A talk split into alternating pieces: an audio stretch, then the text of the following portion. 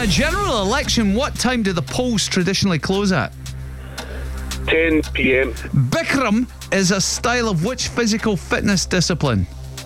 Uh, pass. What is the highest mountain in the UK?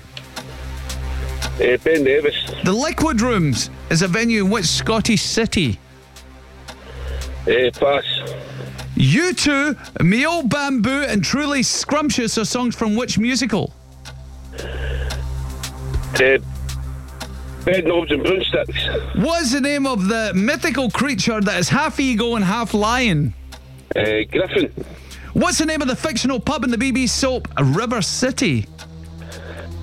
Oh, the, uh, the ship in. What car company makes the Wrangler, Renegade, and Compass?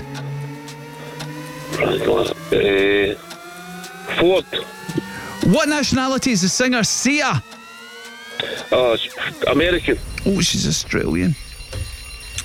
But we're out of time there. Uh, no, Australian, not American. Still got off to a good start.